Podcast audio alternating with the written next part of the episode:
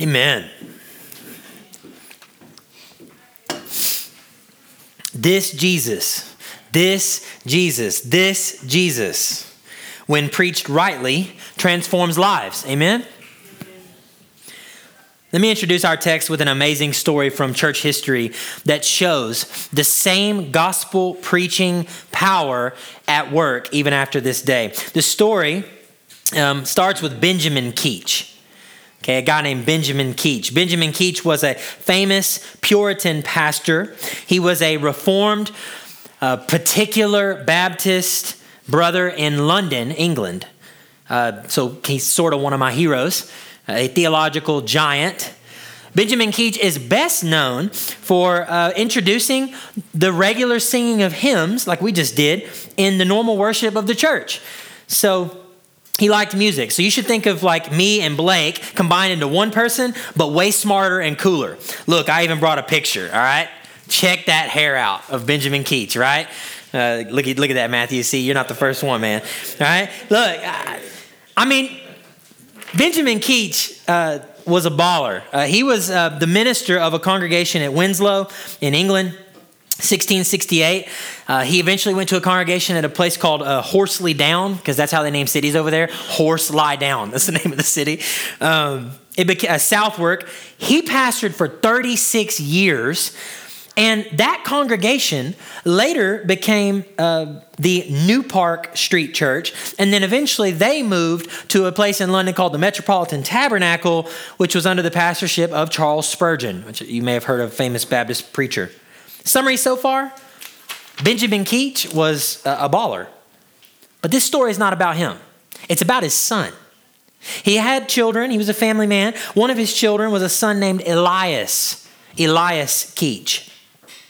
There's a 18th century Baptist historian named Morgan Edwards. He tells a story about Elias. Elias Keach came to America in 1686, and when he came, he posed, or you know, was an impostor. He pretended to be a minister son of a famous preacher, Benjamin Keach from London. He, he wanted to support himself when he came here to the, the New World. Sadly, this was a common practice. People would come to America and they would you know, pose as a doctor or pose as a preacher, and uh, they would build a living out of it. Of course, he has daddy's name behind him, and so he begins to do it.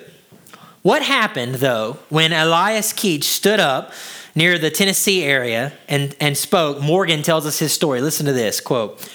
He, that's Elias, arrived in this country a very wild spark about the year 1686. On his landing, he dressed in black and white, uh, excuse me, dressed in black and wore a band in order to pass for a minister. The project succeeded to his wishes, and many people resorted to hear the young London divine. He performed well enough till he had advanced pretty far in the sermon. Then, stopping short, he looked like a man astonished. The audience concluded that he had been seized with a sudden disorder. But on asking what the matter was, they received from him a confession of the impostor with tears in his eyes and much trembling. Great was his distress, though it ended happily. For from this time on, he dated this moment as his conversion. He heard that there was a Baptist minister at Cold Spring in Bucks County between Bristol and Trenton. To him, he went to seek counsel and comfort. And by that preacher, he was baptized and ordained. The minister's name was Thomas Dungan. From Cold Spring, Mr. Elias Keach came back to Pen- uh. That's the town where he was at. He planted a church there, as before related, and then traveled through Pennsylvania and all the jerseys, jerseys for the rest of his uh, life here, preaching the gospel in the wilderness with great success. So much so that he's considered as a chief apostle of the Baptist in those parts of America, end quote. Now, did you catch it? This brother got saved in the middle of preaching one of his own sermons. He literally gets into the pulpit as a non believer is preaching a sermon that he comes under conviction in the middle of, and God saves him. What an example from 1686 of the power of the preached word of God. The power of the word. I'm talking capital W, Jesus Christ being the center of the word. When it's preached in words, it brings transformation, it brings life. It called the son of a noble minister who everyone, I am assured, thought to be saved. I'm sure everybody told young Elias that he's in Christ. I'm sure he believed to be in Christ, posing as an impostor. It brought him to authentic salvation in Christ. Just like in our text, it calls 3,000 souls to salvation. The preached word of God. It can call dead men to life today, so we preach it. We preach it as dying men to dying men, as one pastor once famously said. The preaching of the gospel brings transformation. That's what we see in our text this morning. Here's a summary of our text in just one, one sentence. It's through the preaching of the gospel, Peter gives the first Christian sermon, and then God's word establishes his church. That, that's the biggest takeaway from what you just heard preached at you uh, through, through the reading of Scripture this morning. Let me say that again. Through the preaching of the gospel, Peter gives the first Christian sermon, and God's word establishes his church. So, what do I want to do this morning? I want us to understand the transforming power of the preached word. We can do that with our text. We see that transformation by looking at first the transformed preacher Secondly, we're going to see the transforming proclamation, the message itself. And then thirdly, the transformed people. We're going to look at the person, the preacher, the proclamation, and the people. Let's look at the first thing. Let's talk about Peter, the transformed preacher. We got to start with him, okay? We start with this preacher because the Bible says in Romans, who can hear the gospel preached if someone isn't willing to stand up and do it? Well, in our text, it was Peter. Peter stands to preach the gospel. Look at verse 1 again. Look at the Bible. But Peter, standing with the eleven, he lifted up his voice and he addressed them. Men of Judea, all who dwell in Jerusalem, let it be known to you. Give ear to my words. Look at the end of the passage, verse 40. With many other words, he, Peter, he bore witness and continue to exhort them, that is, encourage them, challenge them saying this Save yourself from this crooked generation. Now, my words in verse 1, or as verse 40 shows, Peter is an example of gospel preaching. He's preaching the gospel. Verses 2 through 36 are the first recorded message. It's the first Christian sermon ever recorded. But get this, it's not the last. It's not the last, and it won't be the last filled up with the Spirit, he pours out, Peter does, through preaching the truth of God's word to connect people to the saving power of the gospel. Now, get this about the book of Acts. Peter's going to do it again in Acts 3. We're going to see it again in Acts 4 and Acts chapter 5. Other people do it in Acts chapter 6, Acts chapter 7 and 8. Peter does it again to Cornelius and some Gentiles in Acts 10. And guess what? The whole rest of the book is men standing up and preaching the gospel of resurrection. I point that out to make the point that right here, this Christian sermon, the first one, is done in extraordinary power through an ordinary man and the normal means of grace.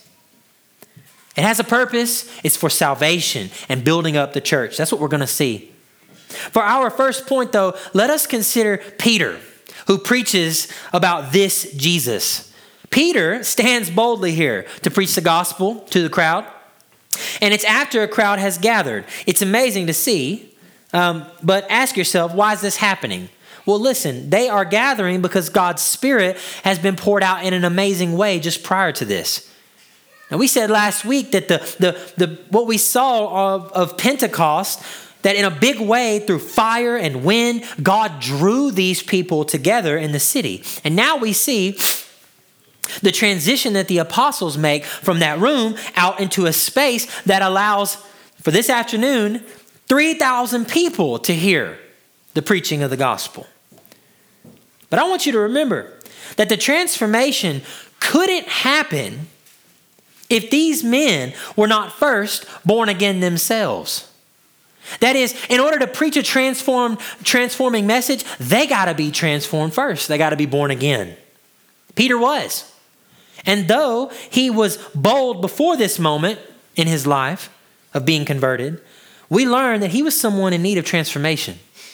See, before he was a transformed preacher, he had to be transformed himself. Peter was not preaching the gospel boldly three years ago when he was at John, John's baptism meeting Jesus for the first time. No, no, no. He wasn't a transformed preacher, he was just a fisherman, a common man called by God. Peter wasn't preaching the gospel boldly when he doubted Jesus' ability in the midst of a storm, when he started to walk on water himself to Jesus, who was walking on water. And yet, when fear and doubt and the unknown seized him, he began to sink. Peter was not preaching the gospel boldly as he doubted the one who stood on the waves. He was not preaching the gospel boldly when he was rebuked by Jesus and was called Satan. When Jesus said, Get behind me, Satan, as Peter, not preaching the gospel boldly, but rather trying to stop Jesus from dying the death that he deserved. Peter was not preaching the gospel boldly when he denied our Lord three times in the temple, swearing, cursing, essentially, calling a curse on himself, saying, I don't know that Jesus. Peter was not preaching the gospel boldly then. He was not preaching the gospel boldly on the resurrection shores after Jesus rose from the grave, when Jesus called him three times to love him and to feed his sheep. Listen to me, these moments that make up the story of one being transformed are very important. They're like the moments I'm sure the young Elias Keach had before his prior to his conversion in the middle of a sermon. I will tell you, they are like the moments of your life where you think that you are unsavable or unlovable or are too difficult, your season's too hard. Who is God? He's not real. All the thoughts you have, doubts, struggles prior to your conversion. But here's what we got to see in gospel preaching Peter must have thought when he denied Jesus, Can I even be saved? I mean, that's the lowest point in Peter's life that we see. I mean, he has betrayed Jesus in the worst of ways. He's turned his back on God. He has, he has denied that it is Jesus who is his Lord. How low he must have felt when Jesus looked him in the eye and the rooster crowed the third time, right? You know what he was asking? Can I be saved? Can I be born again? Can I be transformed? Look, if you're here this morning and you don't know Christ, you do ask the same things, I'm sure. Have you asked yourself, can I be saved? Me? Like in all my mess and all the brokenness of my life, can I be transformed? You'll never preach the transforming gospel message until you've been transformed yourself. So get an answer. Well, look, the Bible answers it. The Bible has an answer for Peter, it has a one for me and you. Before preaching this transforming message with power, one must be transformed. How? Let me take you to one passage 1 Corinthians 6 9 through 10 answers. And then verse 11. I'm going to read it to you and I'm going to explain. You can write it down, look at it later. But asking the same question as Peter, how can I be saved? The Paul writes to the Corinthian church and he asks a question. He says, "Okay, you asking a question about how you can be saved? Well, here's a question for you. Do you not know that the unrighteous will not inherit the kingdom of God?" Translation, sinners will not inherit God's kingdom. He then goes on to say this, "Do not be deceived." Neither the sexually immoral. That's a blanket statement for all sexual perversion under the sun. Anyway, God says sex is this way, and I've said it this way, and you go do something else, that's what he's talking about. Do you not know?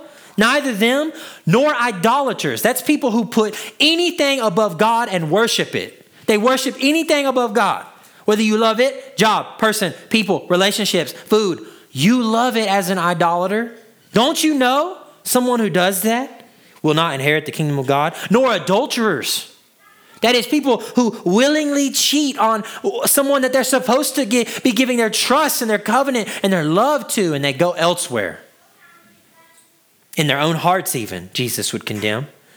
Do you know that nor do men who practice homosexuality? Uh, it's stated explicitly here for the purpose because just like we have struggles in this today, they also saw this in Corinth in the first century, just like it's in the oldest parts of, of the Old Testament. And it says that people who do it will not inherit the kingdom of heaven. It says in verse 10, nor thieves someone who desires something not their own, and so they go and they take it. Whether it be that car or that money or that candy or that wife or that whatever, they take it for themselves. It ain't theirs and they steal it. Don't you know thieves won't inherit the kingdom of God, nor the greedy? People who are greedy and want what they can't have, and so they just lust after it and they spend their lives hunting after it. They won't inherit the kingdom of heaven. Nor drunkards the text says. People who get drunk, that's on wine, that's on alcohol, that's a drunken lifestyle. That's intoxication of any sort that makes my mind not sober and clear minded, shall not inherit the kingdom of heaven, nor revilers. Even people who speak wrongly, one time out of line, a backbiter, a gossip, someone who reviles and makes fun of another human being, or a swindler Someone who hustles someone out of their money or their hard earned thing. They cheat. They take the shortcut in life to get what they have. God says none will inherit the kingdom of God. So if you ask the question like Peter, how can I be saved? The answer the Bible gives is if you do any of those things, you can't be. You're not inheriting the kingdom of God. You won't be saved because of those things. That's everyone, including Peter, including me. So we rightly ask then, well, how? How can someone be saved? You know what's amazing about 1 Corinthians 6, 9, and 10 that I just read you? Verse 11. Never stop reading the Bible. Keep reading it. You know what verse 11 says? Paul, after hammering that list to a church, says, And such were some of you. Such were some of you. The transformed Peter who stands up, he knows that he was a denying, gospel hating liar who was not up for the task of following Jesus. He denied his Lord. He knows it as he stands on this day. How can that be? You know why? Because of this verse. Such were some of you, but you were washed. I love that language. A lot of that list in 1 Corinthians are the type of sins that when you're done, that you feel dirty. When you've been drunk on a bender and you're like waking up and you're finally sober, you feel dirty. When you've committed grotesque acts of sin and you, you know it was fun in the moment, but the next day or the end of that weekend comes, you feel filthy. And God says, Yeah, you were like that, but I washed you, I cleansed you. The Bible says you were washed, you were sanctified, and you were justified in the name of the Lord Jesus Christ and by the Spirit of our God. That's salvation. Transformative gospel preaching, it starts with transformed gospel believing preachers. Listen to me, God can use a donkey. He's done it. God can use rocks. He can use the sky. He can use a fire and a wind to draw people. Yes, He can. But you know what He's revealed His power in? He's revealed His power to save people through the sovereign work of using messed up, broken people like Peter, like me and you. I could not stand up here today and preach to you if I didn't believe that every one of them things on that list of First Corinthians in some way or fashion have I participated in. Just shy of maybe a couple, but when I stare at it, I can't I can't escape knowing my own past. But God says, yeah. Yeah, you were. But now you've been washed. You've been sanctified. You've been justified in the name of the Lord. And there's only one Lord, it's Jesus Christ. So God uses transformed preachers. That's the only people he uses. Anybody that stands on any other hope to try to tell you to be saved is a liar. Don't listen to them. Listen to people who are willing to say to you, I was a sinner. I was broken. My life was a wreck. And I got no business preaching because of me, but I'm going to preach because of him. That is the beginning of transforming power. And Peter has it. The transformed preacher was Peter. And he preached the first Christian sermon here. What was that message?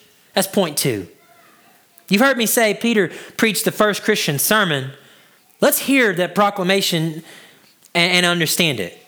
Now, I said first Christian because it's the first sermon someone preached after Jesus got up out of the grave. He rose again. And not only is that true, but Peter, he preaches a perfect model of a sermon here. He shows what preaching should be, and he shows what it should do. His sermon has an introduction, a main message in its body, and then a conclusion, and it's followed by a call to respond.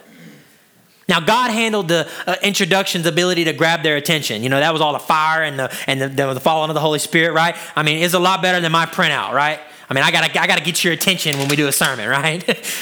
But God God just did it through Pentecost. But Peter makes sense of it, and Peter shows that this is scripturally something happening, not chaos. That's his first point in 14 and 15, and he uses Joel, we're going to see. But I just want you to realize that in his introduction Something's happening here. Okay, he's not calling their attention to, to get all wild and crazy. He's telling them to be quiet and listen for a second, which is very important. I, read the story this week.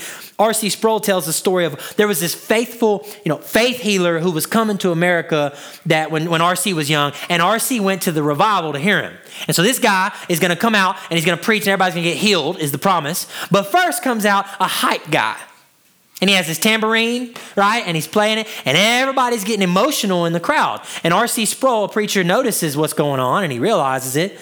And, he, and, and, the guy at the stage says, he says, turn to people and say, the devil's a liar.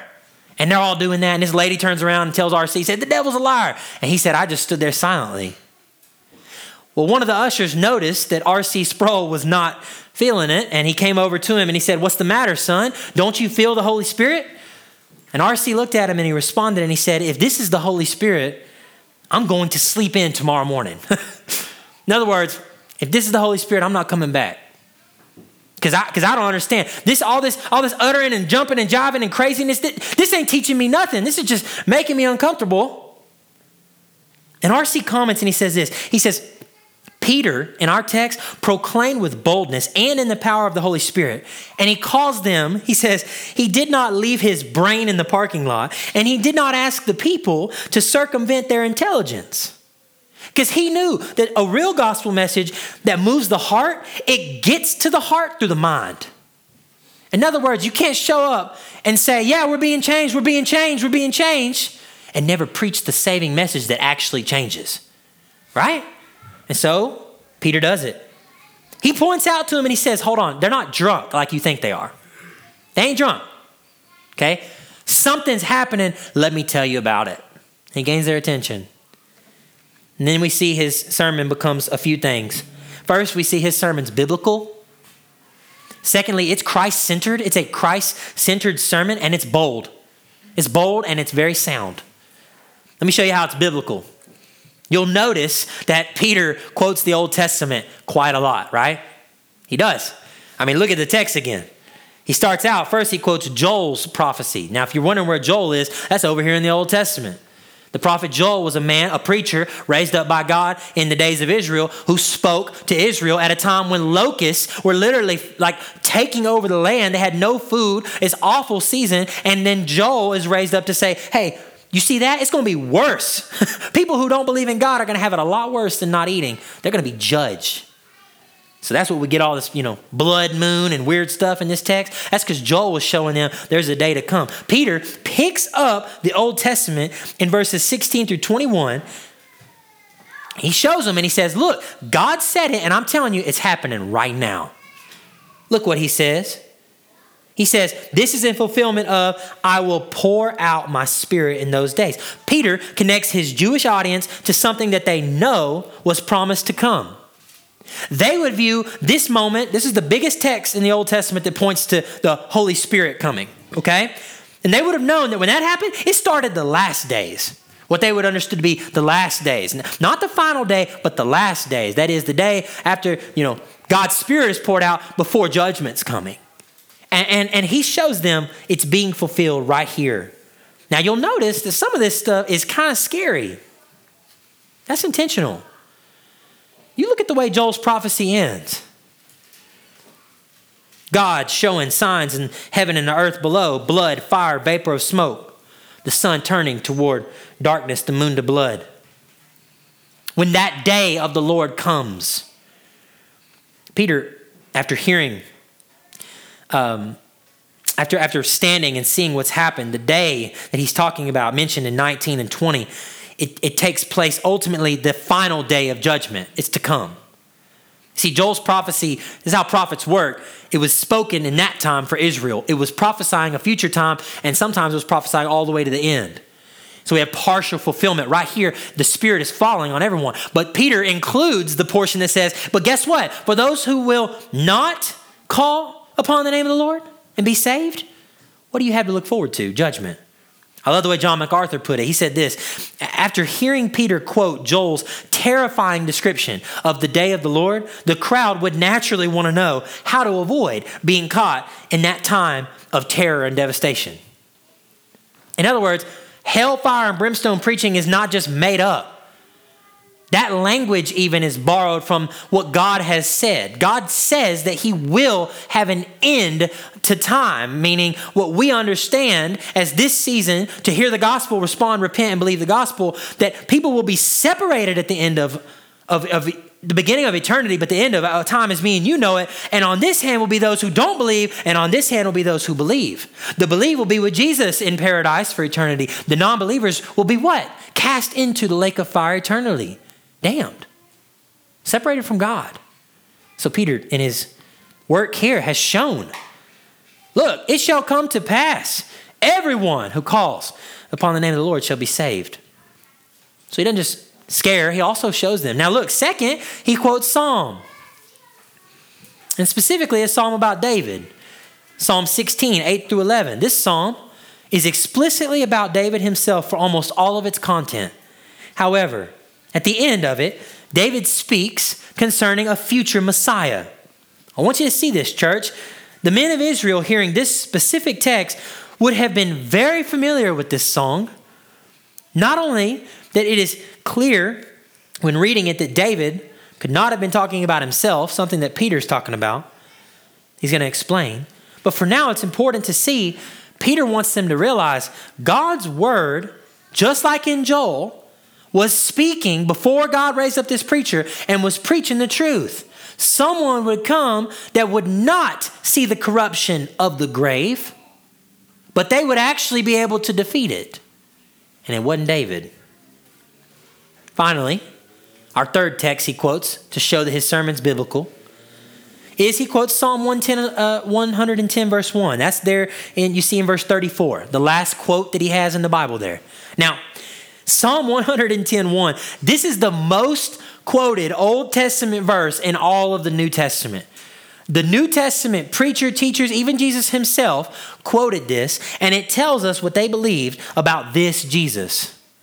But I want you to see this psalm was a psalm of David as well. But it is extremely important to realize that this one was written by David. Because guess what? You know who David was? He was king. We could say he was Lord of Israel. Just under God himself, David is the king over all of God's people. He's the Lord. And in this text in Psalm 110, Peter brings it out to tell these men when David says, the Lord, Yahweh in Hebrew, says to my Lord, Adonai in the Hebrew, Peter, uh, Peter is making the point David is not talking about himself, he's talking about his Lord. And he's distinguishing him from God in the sense of this is the Messiah to come. He's saying that. so it says Yahweh. So God says to my Lord, in other words, my God. What's happening? Friend, the Old Testament has been preaching to them for a thousand years, and Peter shows it. Now, before you get too bored of this, I was shocked in preparing this sermon to realize 45%, that's almost half, of Peter's sermon is quoting the Old Testament scripture word for word. That's amazing. Almost half. So the first Christian sermon was not a topical sermon. It was not an illustration loaded sermon telling you all these awesome, funny stories. It wasn't that.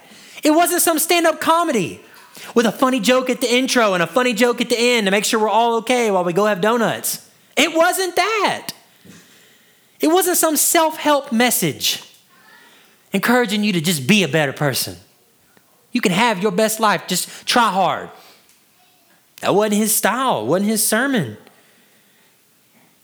Man, it was, it was not an invitation to come down to the front with some emotional closing, you know, banger of a story, pulling at your heartstrings to consider God. You know what it was? Bible. Half of his sermon was biblical exposition.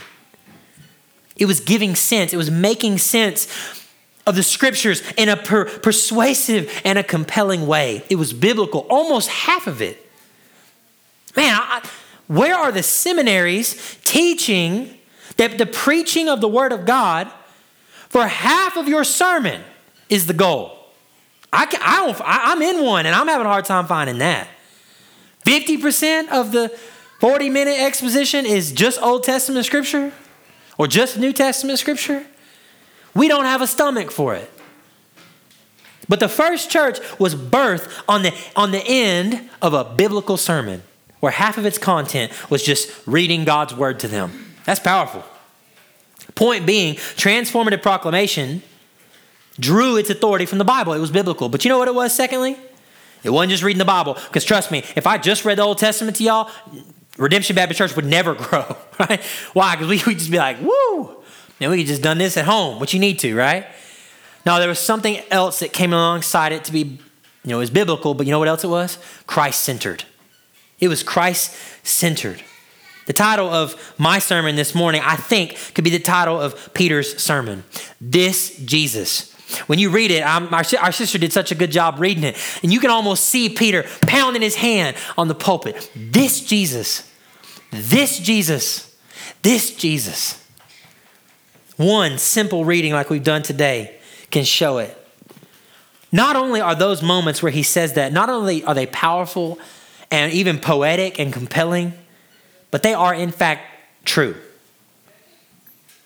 It is Peter's three points following those three passages, and each time, passage of scripture connects it to Jesus, passage of scripture connects it to Jesus, and it brings salvation.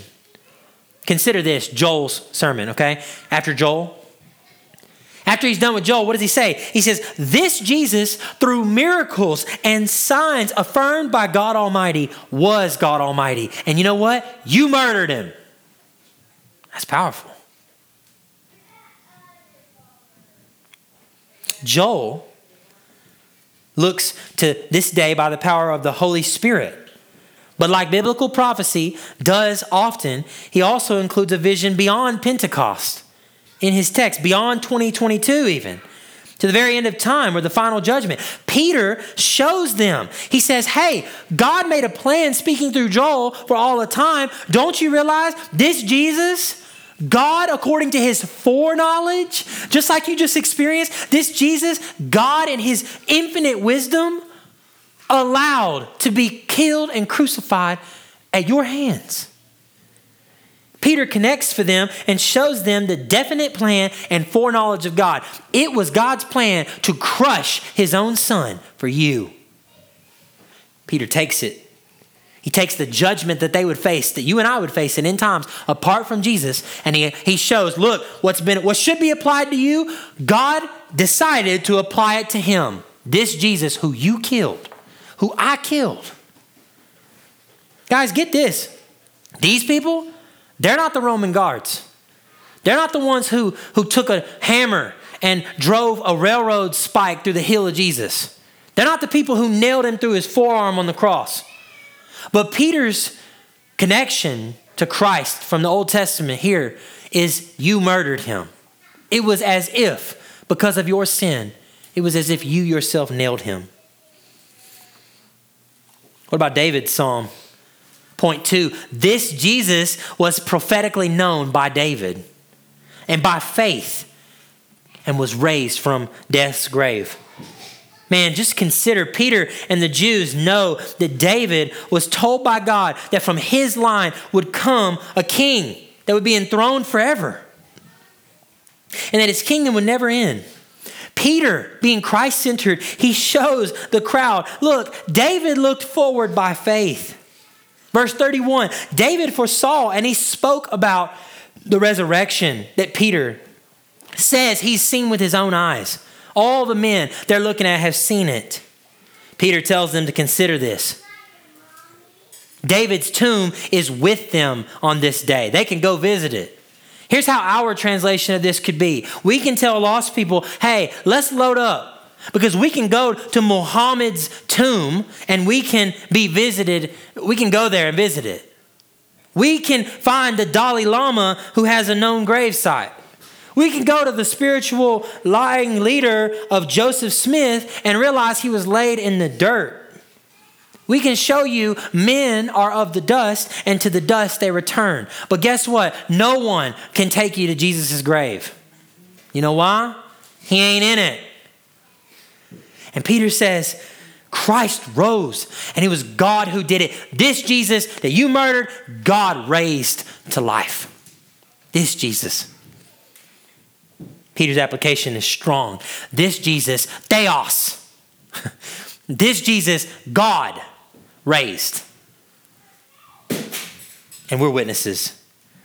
But man, finally, how does Peter finish it? His last point, after quoting where it is the Lord who sits at the right hand. It is David who said, My Lord, my Adonai sits at the right hand and makes enemies footstools. Peter shows them in verse 34 and 35 this Jesus is the sovereign Lord of all. This Jesus is the resurrected Lord. And so he concludes, and I want you to hear it again. Because Peter makes a point he says, Let everyone, let all the house of Israel therefore know for certain that God has made him both Lord and Christ. He is the Messiah and he is Lord. He's the King. This Jesus, whom you crucified. Later preacher of the gospel, Paul says this about our preaching. We preach Christ crucified. We preach him crucified. We don't apologize for it. He says it's a stumbling block to Jews, it's folly to Gentiles, pagans don't understand it. But to those who are called, hear this language right now. But to those who are called, both Jew and Greek, plug in any language you want, plug in any culture you want. To those who are called, Christ is the power of God and the wisdom of God. Christ centered preaching is enough. At this point, we just need God to work in the sermon. And Peter knows it. So he closes. Now, before we close, I want you to consider one more thing. This sermon was bold and it was sound. What I mean by sound, I mean it had good doctrine, it made sense. This sermon, if you'll notice, it has passion, it has content, it has power. But have you noticed how simple and short it actually is? Now, likely Peter spoke more than this. In order for 3,000 souls to be added, I imagine this whole afternoon, the rest of that little snippet there, where it says that he was telling them, Save yourselves from this crooked generation, he kept on preaching. However, what we get preserved is the main outline. And the main outline is calling people to believe. And it's doing it boldly. Peter was bold because of the confidence that God's word gave him. Today's common preaching lacks I think, soundness, and therefore it lacks godly boldness at times. I'm, I'm, I'm grieved in this age today at some of the preaching that happens in churches. Today's common preaching, it lacks that soundness, that goodness that is the simple example here. It's not bombastic then. It's not bold. It's, it doesn't draw like it's supposed to. What has happened? I want to ask the question why, why have so many gotten away from biblical, Christ centered, bold preaching? Why is it so easy to get away from it? It's not a news story with us. Turn on TBN and watch all these people who call themselves preachers lie. It's not new. For a long time, people have at times stood up and have been worthless preachers. Let me give you one example again. It's from John Wesley. And say what we want about the Methodist preacher John Wesley, he had some crazy theological views. However, he knew something about boldness concerning biblical texts. Peter's passion and boldness and the commitment to God's word it reminds me of a story I once heard about John Wesley. John Wesley was a Methodist preacher, theologian. Uh, he was an Arminian theologian. He did a lot of preaching, a lot of preaching, okay? He also listened and he gave counsel to young preachers. And there's one story where John Wesley goes and he hears a man preach and he was not pleased. And then he hears him seven years later. So he comes back around and he hears the man again. And guess what? After seven years, the man was worse. Worse. John Wesley wrote this to him. It's pretty, pretty tough to hear if you're a preacher. He, he, wrote, he wrote this quote, What has exceedingly hurt you in times past, nay, I, and I fear to this day, is a want of study. Translation, you're not studying enough. I scarce ever knew a preacher read so little, and perhaps by neglecting it have lost the taste for it. Hence, your talent in preaching does not increase. It is just the same as it was seven years ago. It's lively, but not deep. It is just the same as it was. There is little variety, there is no compass of thought. Now, that is a description, I think, of a preacher's error, you know, in the 18th century here. But I think it's sometimes a lot of the error that you and me hear in preaching today. A lot of liveliness, but not a lot of depth. I want you to see in today's text, Peter doesn't have that problem. No, no, no. What's Peter been doing? He's been studying God's word. He's been praying for God to move. He has waited patiently in these days. And now, now he preaches boldly and soundly. Wesley continues to that preacher. You know what he says? We get good value out of this on looking at hindsight. He tells him, he says, if you're going to change, study only can supply this. You want to change? Get in God's word with meditation and daily prayer. Oh, begin, he says. You may acquire the taste which you have not. And then he says this about studying. Listen to me. He says, What is tedious at first will afterward be pleasant. I would be a fool to tell you that these people, these 3,000 that get saved in this sermon, that they just prayed a prayer and walked away and then never thought about church again. That's nuts. That is not what happens. They turn into people who, even though it's tedious at first to open up those scriptures, to have everything in common, to believe in God using the church in your life, they press in. They're called by God and they study and they work hard. That's next week's sermon. But I want you to realize that the preacher himself needs to understand this. Wesley finishes, it's for your life. There's no other way. Or else you will be a trifler all your days and a pretty superficial preacher. If somebody called me a pretty preacher, I think that's the worst insult that they could ever give me. Like, call me anything, but don't call me some pretty preacher. Right? You preach the gospel, friend? I think if someone I highly respected, like John Wesley gave this, it would be a good critique. Now, I bring this story up, however, to make note of how often that's the kind of preaching marking the church today. And it's sad because it has no power from God. Having prayed for boldness, studied hard, the transformed Peter preaches a biblical, Christ centered, bold, and sound proclamation. That's what we need. That's what we need. We need it in our churches. We need it in this church. We need it until God opens the skies, comes back, and sets up shop here for eternity. That's what we need. And here's why this kind of preaching changes people. It's our conclusion. Look what the Word of God did to these people. It's phenomenal. I mean, it's phenomenal. It's one of my favorite verses in the Bible as a preacher, but also just as a Christian, because I believe God can do this for me. Uh, he's done it. I believe God can do it for you. It says, Now when they heard this, they were cut to the heart. And they said to Peter and the rest of the apostles, What do we do? What do we do? In a moment, according to God who gives the growth, a large portion of this crowd, they went from curiosity to Christianity. Just like that. Back up in, in, the, in the chapter, verse 12, these people were asking, uh, What does all these languages mean? What's the sign of all these languages? They were genuinely curious.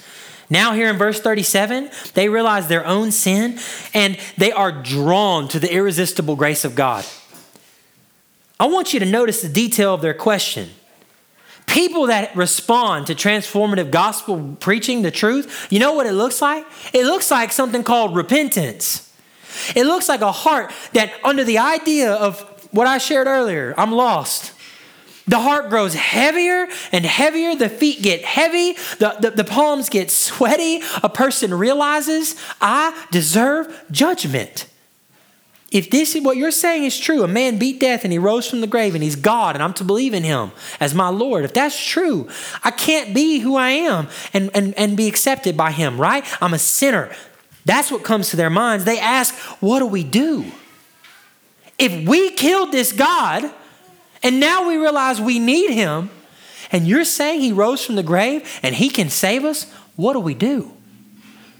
Their plight is beautiful. They realize that they've trampled God's law, they broke all of them. They realize they've missed God's promises. They didn't understand the text that they've heard. And as Peter has shown them, God Himself they have killed with their sin. They feel its effects, and it's like a noose tightening around their neck, showing them that their lives are worthless apart from Him. It's as if they're saying, What do we do with this realization? Can and will God forgive us? We've sinned, Peter. What do we do? We need, we need the one we've killed. We need the promise that He lives and that for us can be something other than judgment. Now, that may not all be present there, but in reality, that's what repentance sounds like, friend. Verse 38, Peter told him, he said, Repent and be baptized. Notice, Peter does not say, Redirect your life to God. He doesn't answer them and say, Hey, let me hold out hope. If you just keep trying to be good enough and turn over a new leaf, you're going to be okay. That ain't his answer. No, Peter doesn't ask them to pray a prayer to accept Jesus in their heart. He doesn't call them to, to you know, come down to the front. He calls them to repent right there where they are. Repent of what? Repent of the sin that keeps them from coming to Jesus. It is all that keeps them in that moment. It's as the old hymn that we sing around here says. The, the, hymn says, Come, ye weary, heavy laden, lost and ruined by the fall. If you wait, if you tarry until you're better, you'll never come at all. You'll never come. It's true. They'll never come if they try to be better. Rather, they must turn from all their sin and all their effort, even. They have to repent even of their good works and they have to turn to the one thing that can save them trust by faith in Christ who died for them.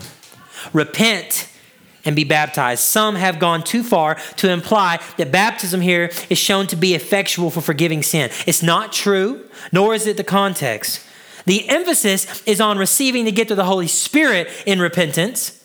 The sign from that accompanying it this day is that they're going to have to participate in a public showing setting themselves away from what they thought was Jewishness and stepping into 3,000 of them through the waters of baptism, a new commitment, a public symbol showing that their repentance points to what Jesus did on the cross and he got out of the grave. And so they baptized. It's a sign. So Peter tells them, he says, Be saved and then follow Jesus. Be saved and then be baptized. Be saved and then be added to the church to be accountable for keeping with that repentance and to be loved. That's what the church is all about. So if I'm going to love somebody, I better know that they believe what I believe. So they pass through the same sign that I do baptism. I see them and I say, I love you, and your love for Christ that you're declaring, I believe we're together in this. And so they did. They were baptized. It wasn't to save them, Amazingly, I mean, just real quick note if you think baptism saves, because a lot of people get that from this text, it's crazy. The same guy, like 20 years later, writing to the early churches, literally says, hey, baptism that corresponds with saving faith is not the removal of dirt from the body and washing, it's a clear conscience.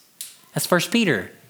So the same guy had the same message to say 20 years later when he was standing and preaching the gospel. Repent and then be baptized. In other words, follow me. Now, real quick, some make a case for infant baptism here, but this too undermines the hope of this scripture. It's not, when it says it's for your children, here's the hope These Jewish people want to believe that God's for them and all their generations to follow. And so, their generations, this promise is for them. If they repent and they believe, they too can have it. That's why he also includes those who are far off. Friend, brother, sister, that's me and you. That's Gentiles. People that aren't Jewish can also be saved. So, Know this response for what it really is. You cannot cherry pick verses out of the Bible. You need to let its pure effects that the preached word is have effect. And the effect it has here, God builds his church on the word of God. I love it. Man, I could preach about it till I'm blue in the face, and I'm probably getting there. Verse 41 Those who received his word were baptized, and there were added that day about 3,000 souls. In conclusion, first note, they who received it were baptized. Y'all catch that? They didn't leave their brains in the parking lot. They knew it, they comprehended it, they were learned it, they were taught, they understood. Once they received it, then came the emotion, the joy, the hope, the baptism, the celebration, and the new life. Once they knew, God made them known. And then, secondly, they were added. If you want to find the first example of meaningful membership in the Bible, that is, God wanting you to belong to a people, not a perfect people, but to belong to a church, here it is. It says they were added. That is not mis, that's not a misrepresentation. Okay? They knew from this day forward who was in the church saying, I'm a Christian, and who was not in the church saying they were not a Christian. They knew it. And those lines will get challenged and blurred, we'll see. But God will make it clear. The Holy Spirit has made a people.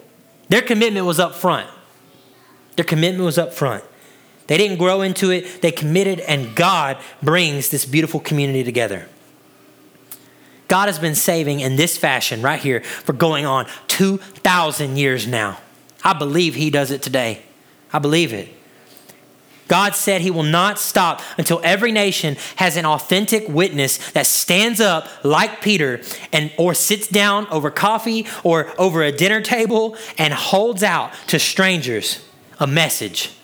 A biblical message, a Christ-centered message, a bold message from a transformed people. You know what it does? It transforms others. And when you're transformed, you know I'm ready to repeat the process. I'm ready to go and preach to people who came and preached to me.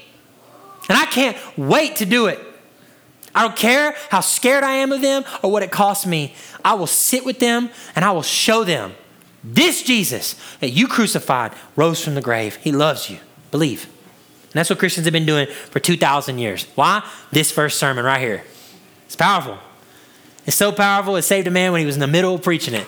I thank God that I, have hope and assurance that that didn't happen to me this morning, right? But listen, it, I pray it does. I pray. I pray that even in our knowing and studying that God, God would just meet us afresh over and over again. Not for salvation, which comes once, but as a continued unpacking of that salvation. That's the hope you and I have. Now, I'm going to close in prayer, and we're not going to sing in response this morning. We're going to respond by having a time of prayer together as a church because that's what we do every other week here. But just because we're not, I think it's kind of appropriate. Just because, I mean, just God worked it out because, I mean, of the circumstances. Normally we would stand and, and the song we were going to sing is Amazing Grace. That's what we were going to sing. Amazing Grace, how sweet the sound has saved a wretch like me. I was blind, behold, right? I was blind. I was lost, but now I'm found. Blind, but now I see. And we were going to sing about that. But, friend, let me tell you if you're here today and you don't believe in Christ, listen to Peter's counsel. His counsel is not go get caught up in some emotional high. His counsel is press in, repent. If you know God's calling you to turn, turn from sin and turn to Jesus. And if you feel like you're weak and you can't do that on your own, press into the friends and the people around you who are pointing you to Christ. Press into God's word chiefly. That's the invitation that he gave these. Some of them were cut to the heart. Some of them were so changed in a moment that they knew. And God was pleased to do it for 3,000 to start his church. Okay? He's still doing it today. So I'm going to pray for us. And then after I pray, we're going to make a transition and we're going to actually pray as a church. So we're going to pray together as a church for things that are uh, close to God's, God's heart. All right? Pray with me. God, we come to you and we thank you for this morning and for the preached word, for the examples of men like Elias Keach or Jonathan Wesley, or Christians before us, God, who have stood on the hope of Acts 2 and preached the truth. And God, we admit we've been critical of some preachers today.